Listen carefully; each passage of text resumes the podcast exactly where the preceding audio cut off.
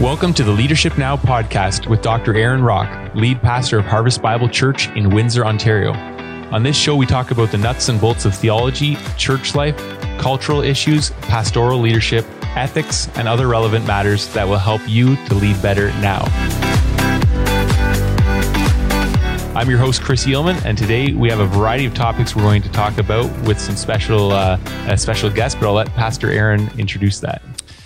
Yeah, well, thanks, Chris. So we are actually not in Windsor, Ontario today. We are in Grimsby, Ontario, coming to you from the Ezra Institute, the Knox Cellar of the Ezra Institute. And several of us have been here this week for some training and lectures. On Monday, we had a, a wonderful uh, conference called the Niagara Declaration Conference, which sort of sprung out of the, the Niagara 2020 Declaration, which we put together last year, sort of defining the church's relationship to the state. And then for um, for the remainder of the week, we're part of what's called a pastors colloquium. So we have several pastors here, and we're dealing with issues of worldview and sort of how the Word of God impacts the way we respond to issues of statism and lockdowns and all that sort of thing. So normally it's me looking at you and you looking at me, but today we have the privilege of having Pastor Tim Stephens in the room. And uh, I know many people at our church will know exactly who he is uh, he's the senior pastor of Fairview Baptist Church in Calgary.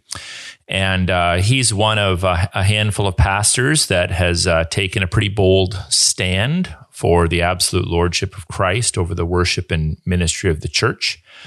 And uh, he's he's a pastor that actually has done some time. So we have a criminal in the house today. um, I, most of my listeners know that I've been threatened with jail time and receive several thousands of dollars of fines. But Tim just decided to take it to a whole new level, and uh, he did uh, almost three weeks, I think, of of jail time in Calgary. Um, this, interestingly, Tim, you and I have been on a couple little uh, Zoom calls and whatnot. So when I actually was um, saw you here, I'm like, actually, I've never met him in person until this week. You know, like you feel like because we're in this fight together that we've we've known each other for a while, but uh, Monday was the first time I was able to meet Pastor Tim in person. And uh, so, welcome to the show. And you, you can uh, introduce yourself a little bit more and just kind of bring our audience up to speed on on what's been going on in your life. Yeah, well, well thank you so much, Aaron and Chris, uh, for having me on the show. I enjoy the show and watch it and commend it to others. The it's it's a privilege really to come here to Ontario and be able to to meet other brothers in the Lord who have similar convictions because uh, you know, as as many of you likely have heard, last year as restrictions continue to increase in Calgary. Uh, complaints were made. The police got involved, and a series of tickets was given to myself as we continue to gather because the restrictions are really hindering our ability to be faithful to the Lord and worship. And so, uh, as the consequences continued and we continued to gather, uh, eventually there was court orders, and uh, I did serve a time, a period of time in jail in May and then again in June they locked up our church and also put me in jail as well for for three weeks I think in total mm. uh, before the restrictions lifted in in July. So I still have a number of public health violations that are against me, a criminal charge that's against me. And so right. next January and May, uh, there are court dates. If you want to be praying for that, mm. that, uh, that I'll be in court for, for a number of days in, in, that period. So that's kind of the current, current state of things. But in the meantime, the Lord has so wonderfully blessed our church through this. This has been such an opportunity for the gospel. Our people are, are unified. They have been sanctified. They're encouraged. They're built up and uh, and the and the truth, especially that has been so dear to us, to, is is the lordship of Christ and right. His supremacy over the worship ministry of the church, and that has taken on a new meaning as as we've been squeezed as a church, and uh, and and our people are just overjoyed, and and we're having a witness and an effect in, in Calgary that uh, is so positive for the gospel. Yeah, Amen. And we're hearing that with a lot of churches across our country that have uh, taken what we shall we say a beating for Christ you know, the Lord has been very faithful. And I've, I've said to Chris and others that, humanly speaking, this has been the most trying time of my life. But uh, spiritually, it's the most fruitful. You know, we're seeing lots of people coming to faith in Christ. Obviously, we have a lot of folks coming from other churches because their churches aren't aren't uh, honoring the Lord in the way that we believe they should be. But uh, a lot of unbelievers just kind of like stumbling in off the street almost that don't know anything uh, surrendering themselves to Christ. I know our, our baptistry has been full a lot. And uh, we're looking forward to what the Lord has in store. So great to have you on, brother. and uh, Chris, I guess, has a series of questions he would like to ask us, sort of coming out of some of the themes we've been, um, you know, addressing here at the uh, the colloquium this week. Yeah. So we have had a tremendous number of great messages given by Aaron, Tim, Joe, Andre, several other men. I'm sure some of those resources will be available online from the Ezra Institute. But we wanted to give you, our listeners, a chance to uh, to hear some of the questions answered firsthand uh, from these men. And so one of the topics that's come up real early in the this colloquium is the the topic of sphere sovereignty. And maybe I'll get Tim to answer first, just to explain to our listeners what sphere sovereignty is and how that plays into this discussion of the relationship between the church and the state, and maybe even the relevance for your situation there in Calgary. Well, it's certainly been something that we've had to, you know, be teaching at our church. Really, the idea of sphere sovereignty is is what you know what the world ought to be and look like underneath the lordship of Christ. So the whole idea of sphere sovereignty first of all starts with the fact that Jesus is Lord. Matthew 28, 18, all authority in heaven and earth has been given to me. And so Jesus is king, he is Lord. And then what does it look like to live under his rule? Uh, we see from scripture that you know wives are called to submit to their husbands as to the Lord, and, and husbands are given leadership in their family and over their children, over their wife, and, and they're to steward, be stewards of their family, giving that, that authority of leadership, but that authority is under the lordship of Jesus Christ. So that's a, a sphere of authority that husbands have. We also see a sphere in terms of the church where God has appointed under Christ's lordship again elders who are then stewards and and and are held accountable to God directly by Him, but are entrusted to care for the flock of God, to to administer the sacraments, to proclaim the word, uh, and to and to see the gospel go forth. And then we also have the sphere of the civil government, the civil magistrate, which in Romans 13 it explains that, that these are God's stewards, his deacons. They are instituted by God. And so therefore they're directly accountable to the Lord Jesus Christ. And so rather than uh, a, a, a, view of the of the state or the world where you have the, the civil government, which is like their big your big sphere, and everything kind of fits inside of that. So typical perception of how society is outlaid. We see God giving different government stewardships to the husband, to the to the church, and also to the state. And and there's naturally checks and balances between the two because Jesus is Lord, and we don't want tyrants running all of society.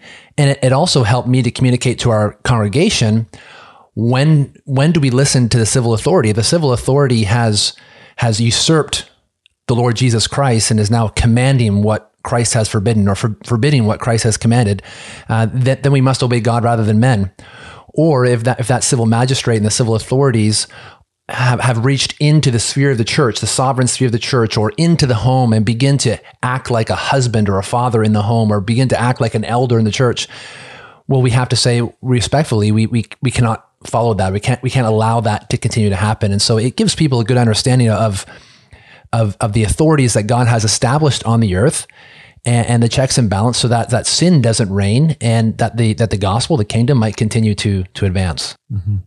Now I think it was on Monday, maybe it was Andre um, one of the uh, the lawyer, uh, a teaching fellow at the Ezra Institute, that might have mentioned with sphere sovereignty that part of the you know, the overreach of the state for so long has meant that there's been a lack of responsibility on our part to take and steward that which is ours. We've kind of handed it over right. to the state. Maybe Aaron, you could talk about how that's been in place even prior to COVID, but we've seen COVID kind of exaggerate that, you know, overreach of the state. Yeah, well, you know, th- this crisis in our country has caused us all to sort of sit up and and think with a little greater clarity through things we didn't really have to spend a lot of time thinking about up till now. Um, Tim's explanation is great. I mean, the basic idea is think of a think of it this way: a Christian woman is standing on the street and she's approached by three men. One is the premier, um, one is her pastor, and one is her husband. And in Romans 13, she's told to submit to the state. In Hebrews 13, she's told to submit to her uh, pastor. And in Ephesians 5, she's told to submit to her husband, but they all give her com- uh, conflicting orders. Mm-hmm. Who does she submit to? Well, she has to determine what is the sphere of authority that a particular person in a position of authority has. So this the premier doesn't have absolute authority. He does have some, your pastor doesn't have absolute authority. He does have some. Your husband doesn't have absolute authority. He does have some. But each of those people have their authority hemmed in with sort of a circle, a sphere. Mm-hmm. We haven't thought much about that. Mm-hmm. We've just sort of been become lazy, I think, in many respects, and we just assume that the with regard to issues of the state, that the state has authority over everything. And what we've seen over the you know course of Western civilization, which is obviously going back like 1700 years or so now, um, is the state has has formed and it's grown larger and larger and larger. And because of laziness, we've allowed it to grow larger and larger and larger. So some of these are more significant illustrations than others. But it's interesting how we live in a world where the state, either on a municipal, provincial, or federal level, pretty much controls, well, everything.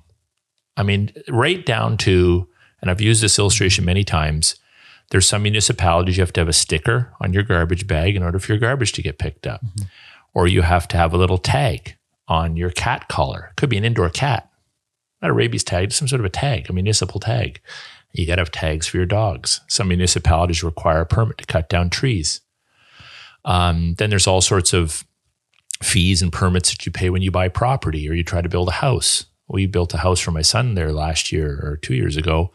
And there's just all kinds of paperwork. You submit all this money for stacks and stacks and stacks of paperwork for which you see no benefit, except for the building inspector. He was helpful.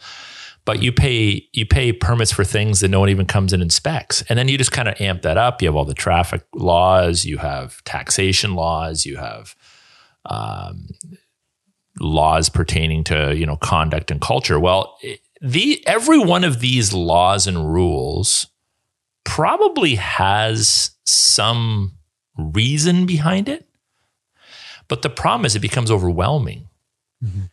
and at some point you have to allow people to live in a society that's a little bit messy instead of a society that's over controlled, or the consequences are what we're seeing out there today, mm-hmm.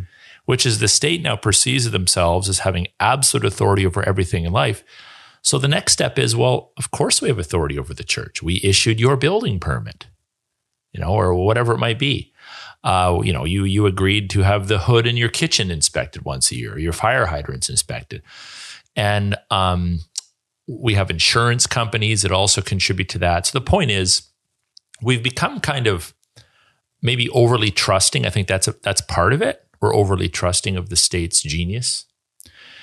And we're we have permitted them to continue to transgress in every single area. So it it's not really well, clearly because of the response of most churches, which is just obey the state.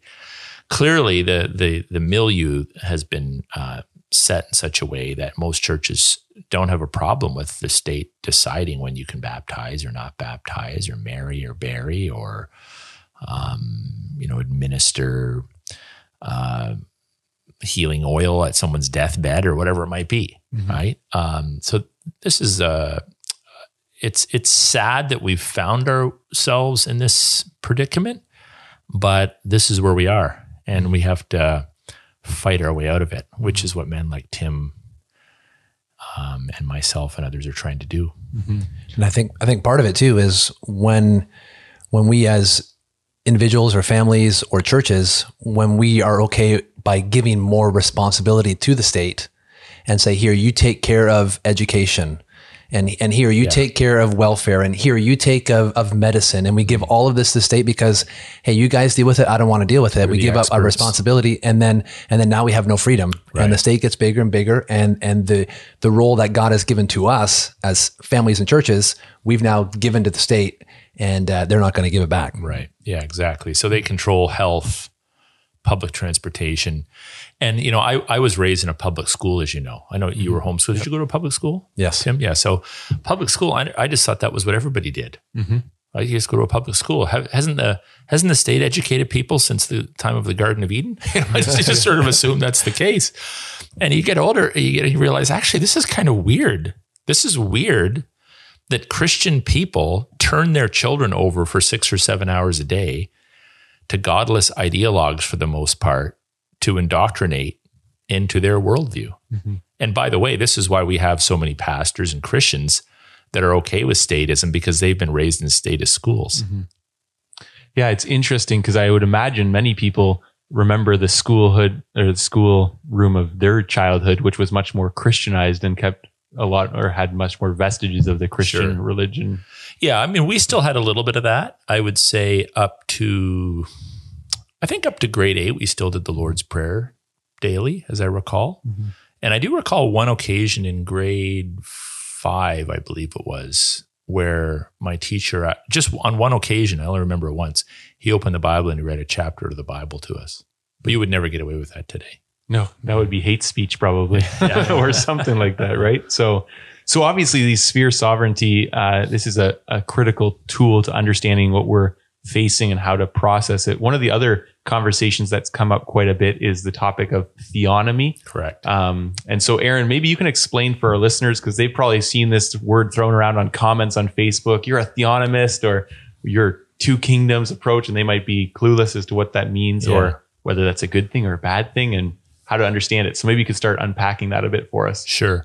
So I've been doing theology long enough to know that whenever you're handed a word and expected to bear the label, that you have to define what the label means mm-hmm. because theonomy can mean one thing to one person something different to another, or it can have certain baggage attached to it. So the word the word theonomy comes from two Greek words, theonomos, God's law, God law, right? So when we talk about theonomy, what we're talking about is God's law. Now, when we, when we mean law, a lot of Christians, when they hear the word law in Scripture, they just automatically think, "Oh, just just the uh, Levitical law, right? Just just those do's and don'ts in, let's say, Leviticus." Well, what we're actually talking about is all of God's law word. So the principles, the precepts, the do's and don'ts that are meant to govern human beings and to which we are accountable. And when we hear God's law read or preached, for example, thou shalt not kill, thou shalt not bear false witness, we become aware of our sin. So it serves that purpose and puts us in a place where we realize we need a savior. But it also hems in societies. It hems in societies. It's the basis upon which, for example, the magistrate in um, Romans 13 is given the sword to punish the unrighteous and to reward the righteous. So if if the magistrate in Romans 13, the state doesn't understand God's law, well then on what basis is the magistrate going to reward the righteous and punish the evildoer? So God's law affects uh, the salvation message has an, has a bearing on that. Uh, it is the basis upon which societies are to be ordered. It's the basis upon which we're supposed to understand what marriage is and is not. It's the basis upon which economics are formed because there's lots of scriptures that pertain to how to handle money.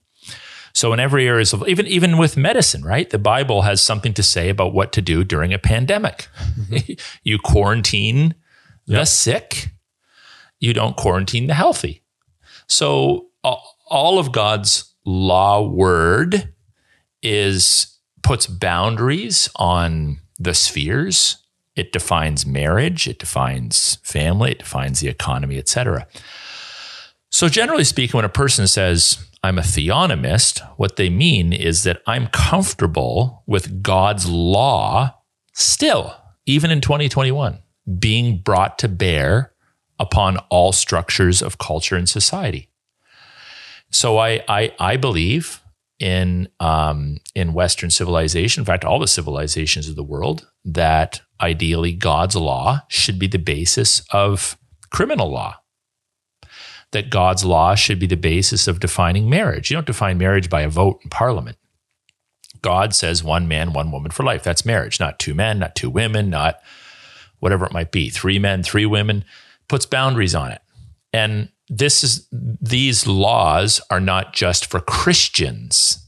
They are timeless laws that apply to all cultures. So when a person says they're a theonomist, that's essentially what they're saying.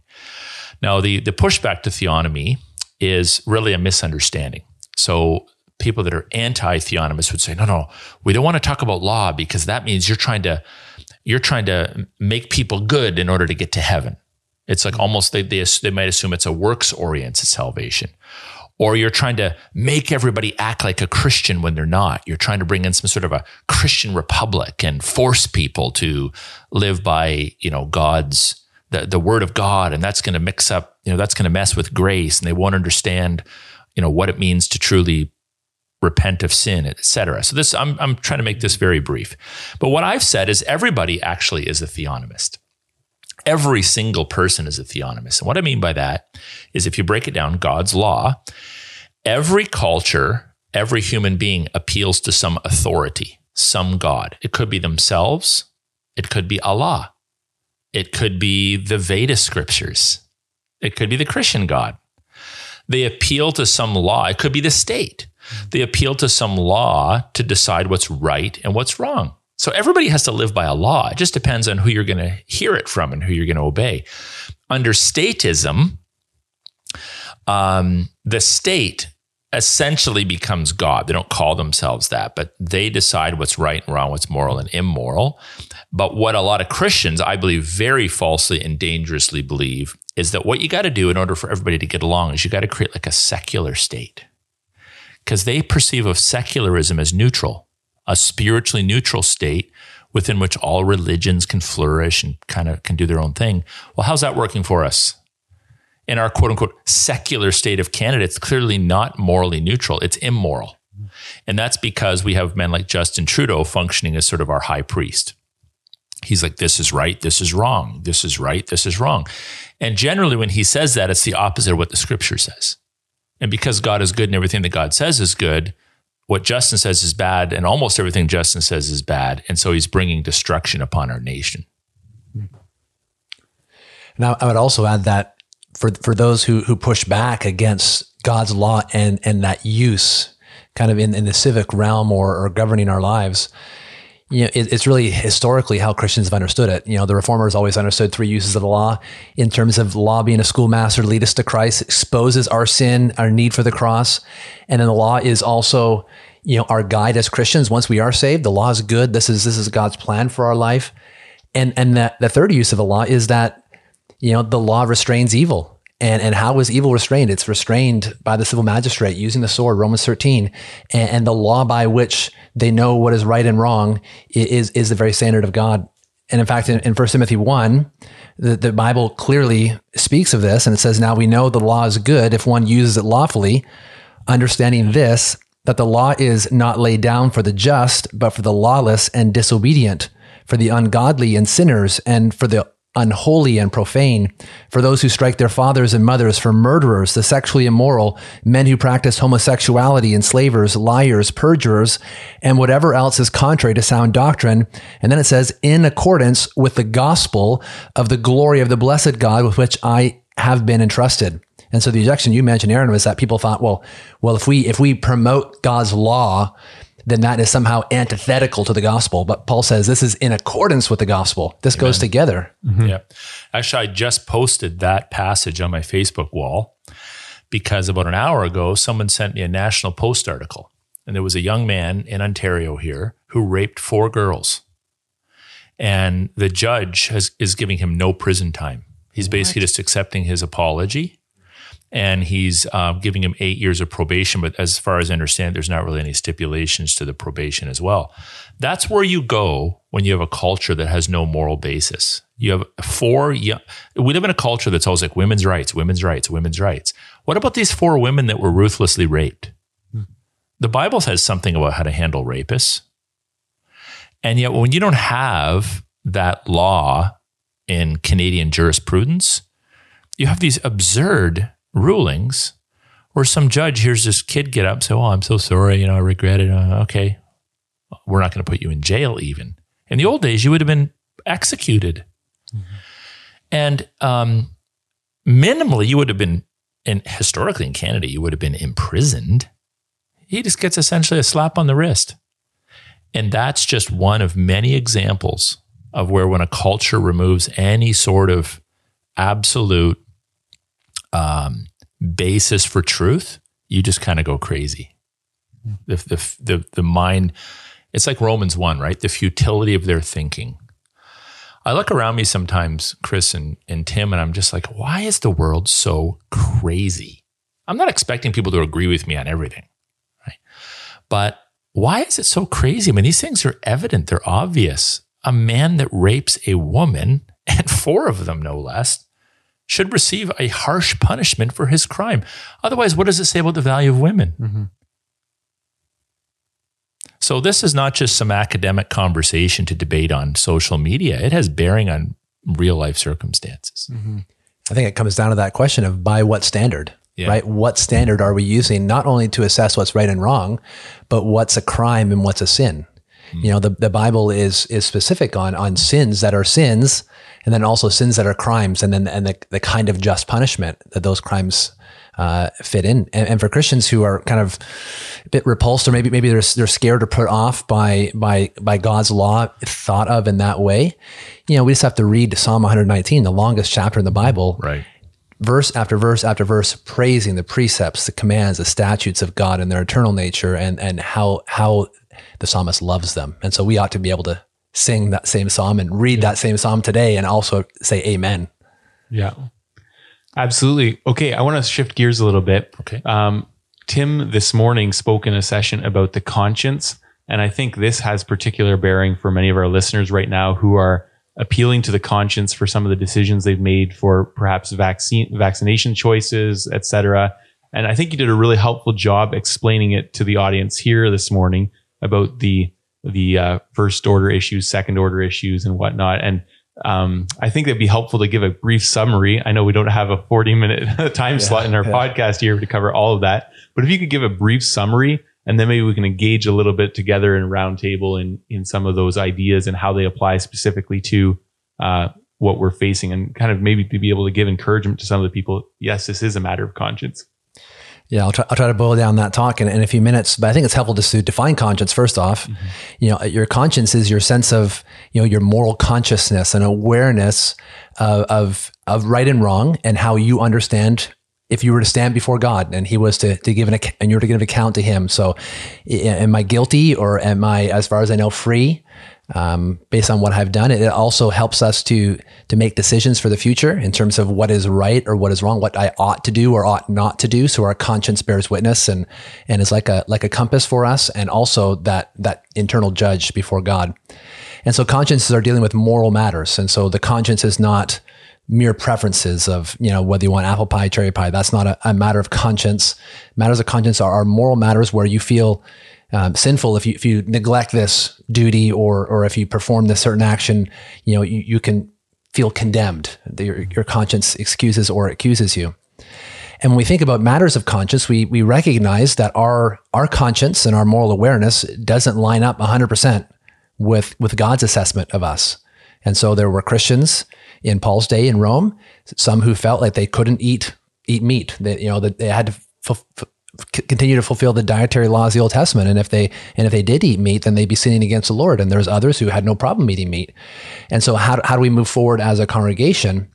Well, well, Paul argues in Romans 15, 14 and into 15 that the real key is understand these are matters of conscience. This this is not a first order issue. What I mean by first order issue is that this is not a matter pertaining to salvation, like the doctrine of the Trinity, justification by faith alone. Those those are issues that if we don't have agreement on, then then we're not brothers in the Lord. And then the second order issues are issues that that would prevent us from from being in the same church together. We could we're still brothers in the Lord, but but maybe it's baptism, uh, our sense of ecclesiology, whether Presbyterian or or another form of uh, of church governance, and so it prevents us from moving forward together as a church. But we, we're still brothers in the Lord. But that the third order doctrinal issues are those issues that, that we can have legitimate disagreements and maybe even different practices, but we can still be together and be united we're willing, even if someone is is feels that it's right and honoring to God to abstain from eating meat, then they won't despise their brother who does eat meat because they recognize this is a third order issue. I'm not going to let this divide us, and so it's it's a matter of loving and respecting one another. And this is relevant for for today with all the COVID protocols. Some of those protocols uh, might be second order issues, like like gathering. Um, I wouldn't leave that as a matter of conscience. Like you can gather if you want, or gather if you want or don't gather if you want. Uh, we recognize there, there's some clear scriptural commands that prevent us from having a church where we have some that gather and some that don't. Mm-hmm. Uh, but in terms of some of these other mandates, like whether to get a vaccine or a mask, we recognize some, some might be convinced that it's sinful to to wear a mask. Uh, they think it's perpetuating a lie. It's it's it's it doesn't actually uh, work, and God would be dishonored if they came to worship Him and and they were, had their face covered. They they couldn't engage in fellowship, and and so they feel it's sinful for them to do that. Whereas others might feel it's sinful if they if they don't wear a mask to church. And so, how do we get along? Do we have we have mass church and unmasked church and vaccinated church is an unvaccinated church? We recognize that, that that's not the spirit of Romans 14, and so we want to be able to to overlook those things and, and have a church and have a space where whether you're masked or unmasked, uh, vaccinated, unvaccinated, we're going to agree to walk together in the Lord and, and not judge one another because the Lord Jesus Christ is our is our judge, um, and not not your brother and sister in the congregation. Yeah, that's that's good. That's what we've done at our church. So I've just said straight up, we will not divide our church over the vaccination issue, and we will not divide our church over the mask issue. But I've also said, hey, have at it. Like robust debate is good. Try to convince one another of your position. Like have conversations. Um, you know, I have my own opinions on these issues, but I'm not going to necessarily impose them upon you know every person in leadership or every member of the congregation.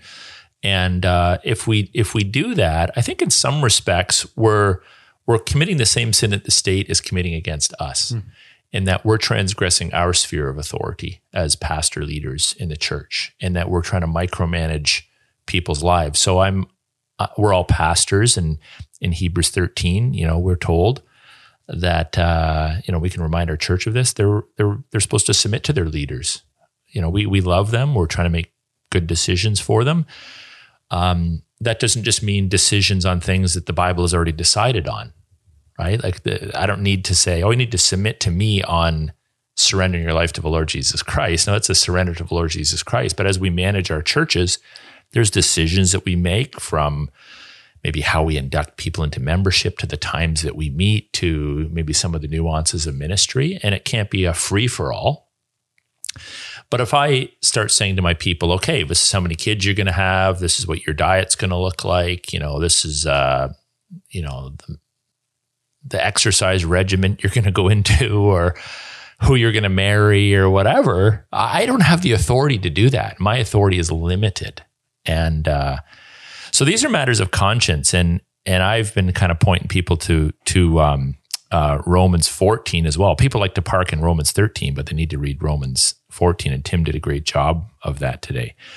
I want to kind of just um, read one line out of a um, message. I've this has been sent to me twice today, and from what I understand, it's a um, it's basically a a Christian asking his pastor for an, an exemption. And by the way, we don't really like to call them exemptions. We like to call them declarations because if you call them an exemption, you're kind of saying, well, it's normal to require people to be vaccinated in order to work. I want an exemption from that. But nevertheless, we'll just use that societal language, even though I don't like it. But at the end of this request, the pastor basically said to his congregant, I don't provide exempt- exemptions. My focus is Jesus. Hmm. When I thought about that, I thought, man, this is this is um, so many things misunderstood all at once. It's a misunderstanding of sphere sovereignty because you're essentially giving a tip of the hat to the state to, to require experimental vaccinations in order to work, for example. It's a lack of understanding of theonomy in that you just throw up your hands and I'm, I'm just into Jesus. You know, I just I just preach Jesus. It's just Jesus on the cross, Jesus crucified, and it's a it's a it's a reductionistic. Uh, it's a simpleton's gospel, is what it is. It's a simpleton's reading of Scripture. So it's it's a violation of that the theonomic principles. And third, it's a disrespect for this man's conscience. Mm-hmm. So even if you're a pastor and you believe that you should get double vaxxed or triple vaxxed, triple vax is the new thing today, according to CNN.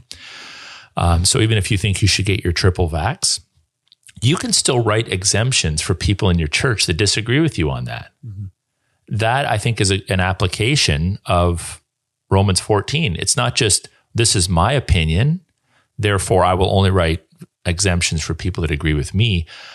I, I have pleaded with the Christian church vaccinated and unvaccinated, masked and unmasked Christians should all be united right now against tyranny and against mandatory anything that's not mandated in God's word that violates people's consciences. Mm-hmm. And if we could find ourselves there, it'd be a beautiful thing. Mm-hmm.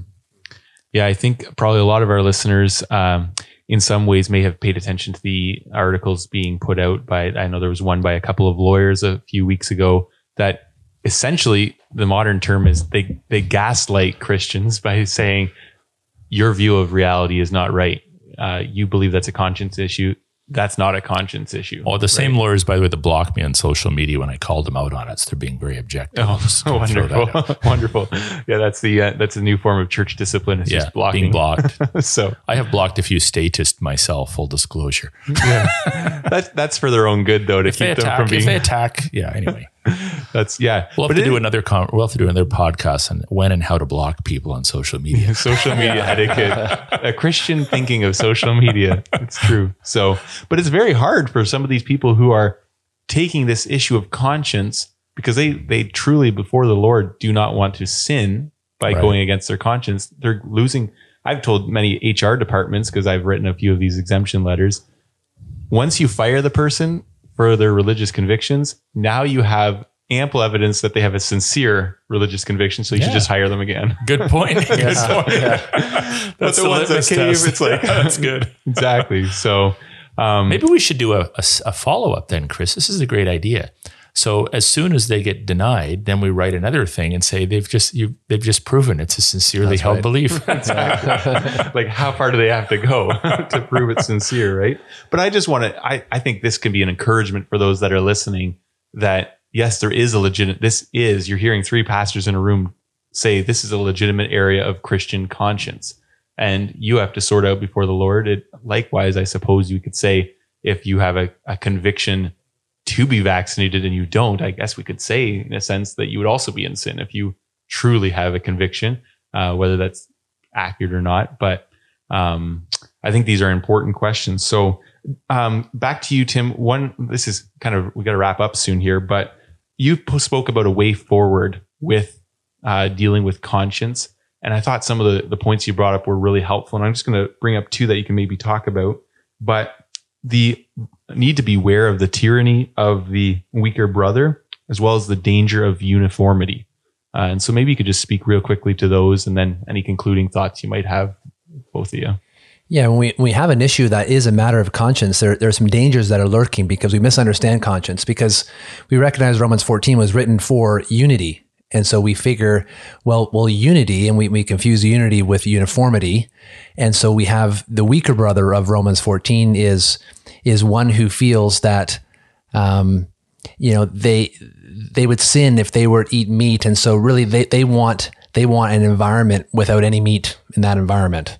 And so there might be some who feel, you know, if, if I come to church with with without a mask on, or, or if others are there, I, I can wear a mask. But if others are there without a mask on, then it's really going to sin because I'm i will be violating Romans 13. We're not obeying our governing authorities. And so they expect everyone to, to kind of comply or, or, or to match the, uh, you know, the same behavior as, as the weaker brother in that case. And, and it could be on, on either side, which, which expects others' conscience to be bound by your own conscience. Mm-hmm. And so essentially what they're saying is, is I'm, I'm the Lord Jesus and, and I'm Lord. And they're trying to, um, you know, put put their weight on the church, and, and the church elders can do it the same way. And, and Aaron had mentioned it when where they're outside of their sphere of authority, and the elders can can talk about uniformity and say, okay, look, what we're going to do is this is a conscious issue, but we're, we're all going to wear masks. And, and so, so we're going to give up our, our, our, preferences, our liberty in this issue. And, and we're going to, to love one another by everyone wearing masks. But what they have, what they've done there is, is not actually fulfill what Romans 14 is. We actually have a different of behaviors, but we're going to love one another.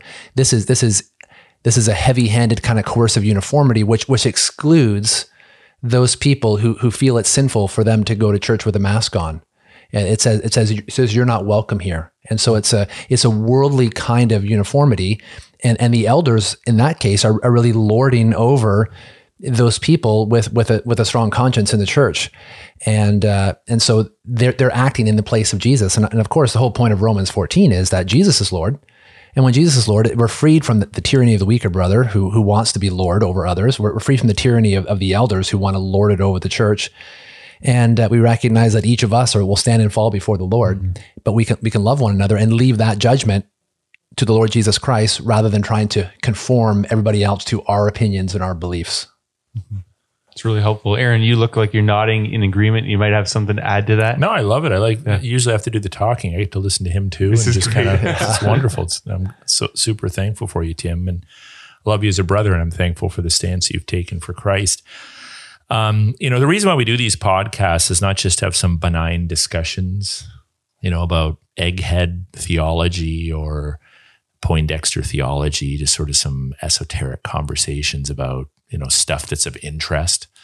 Um, this this this is real theology. This is practical theology. This is cultural theology, and oftentimes I repeat myself on these podcasts because I really want to help our listeners find the words to be able to pass on to the people in their spheres of influence this message. Mm-hmm. So I, I, know a lot of, I met a lot of Christian lay people this week, and it's like, you know, we're, we're kind of looking, the, the idea is we're looking for the language because we're with you. We just, we're having trouble kind of convincing people in our congregation. So talking about how God's word, God's law word, affects and influences structures in society and culture as a whole is really important. We're not promoting a works oriented gospel. We're not promoting a coercive kind of gospel. We're basically saying God has provided boundaries for the world that He created. There's rules and regulations that govern the world that He's created and all the structures and social institutions in it. And if we cast those aside, people's lives are destroyed, right? It's kind of what we're saying. Mm-hmm. And we're pleading with people to exercise grace in areas of conscience and for pastors to help their people think through these issues. Uh, and we are wanting people to have a right understanding of their own authority in life. If you're a parent, do you know what your authority boundaries are?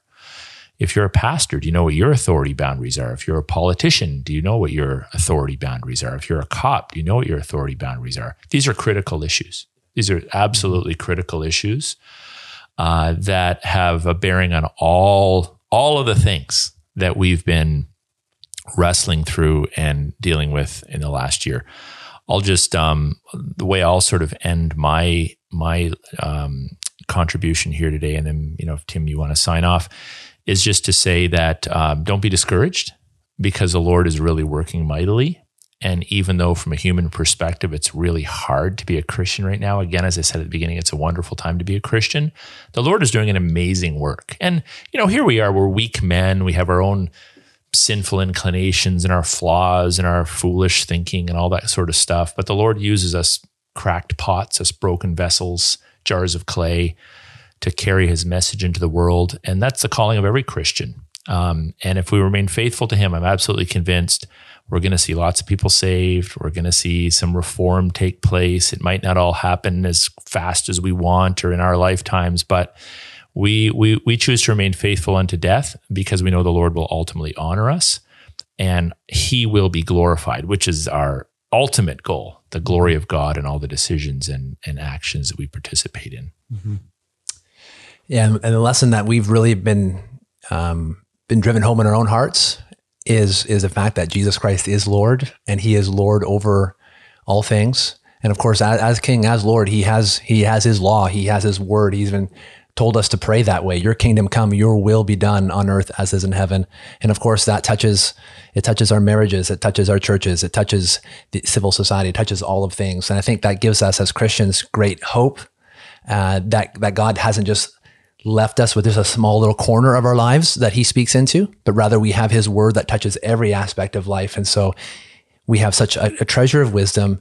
And of course, uh, God's grace and His mercy and His love is is is seen through his word as it continues to, direct us to him and as he he cares and, and continues to govern his world. So I'm I'm so encouraged and our church is encouraged and I uh, just want to thank you guys for having me on your podcast. It's been it's been great.